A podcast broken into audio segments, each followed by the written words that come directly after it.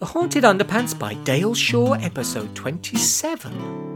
When last we met, Gunston was about to be sacrificed to make some talking underpants happy. But then, a whole army of underpants marched towards him. The pants were led by Mr. Payne, who owned the shop, also called Payne's, where Gunston had bought the talking underpants in the first place. Now we continue. There was an army of underpants as far as the eye could see, led by Mr. Payne on a tiny pony. Well done, boys, said Mr. Payne to the pants. Wait, I'm in charge of the pants, said Presgar, the wizard who had double crossed me. Mr. Payne laughed in the way the baddies tended to do in these sorts of situations. Oh no, you just thought you were. I have been pulling the strings all along. My evil assistants created these pants in my despicable underwear laboratory deep beneath the department store. Oh, said Prescott. You fool! You realize I only use you to get the magical amulet. Mr. Payne chortled. Amulet? I asked. Yes, amulet. That was the main part of the story. I just told you. Presgar I was quite peeved. I really should be paying attention more, and possibly this whole thing would have made a lot more sense. I now have the amulet, said Mr. Payne. And soon my gusset fueled minions will destroy you, and then, quite soon afterwards, the world. Ho ho! said a voice all of a sudden, and ha ha! It was grandfather. I'd completely forgotten about him. Everyone turned and looked at him. A hush passed over the tour.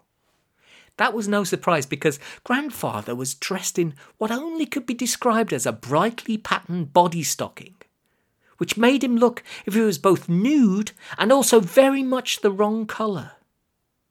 He was also holding a butter dish, I have the butter dish, he sort of screamed, while brandishing a butter dish at everyone on the tour. What?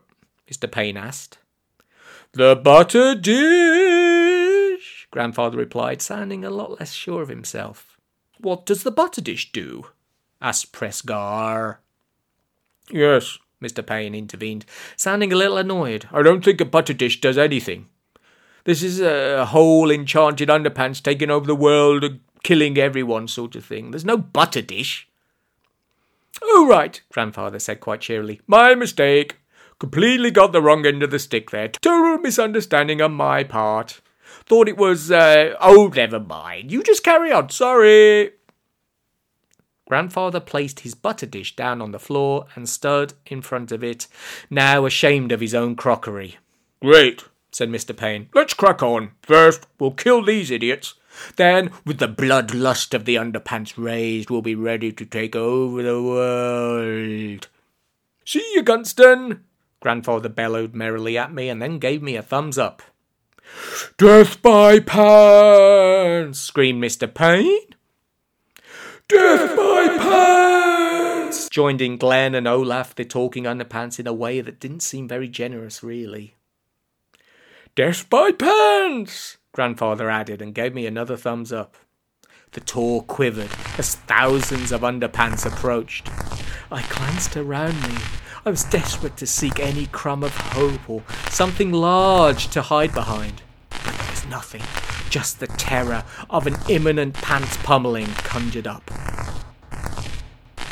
Oh! Presgar cried. What have we done? I'll tell you what you've done! A less than soothing voice bellowed. You damaged my front door! That's what you've done! It was Mother! Next time, Mother comes to the rescue.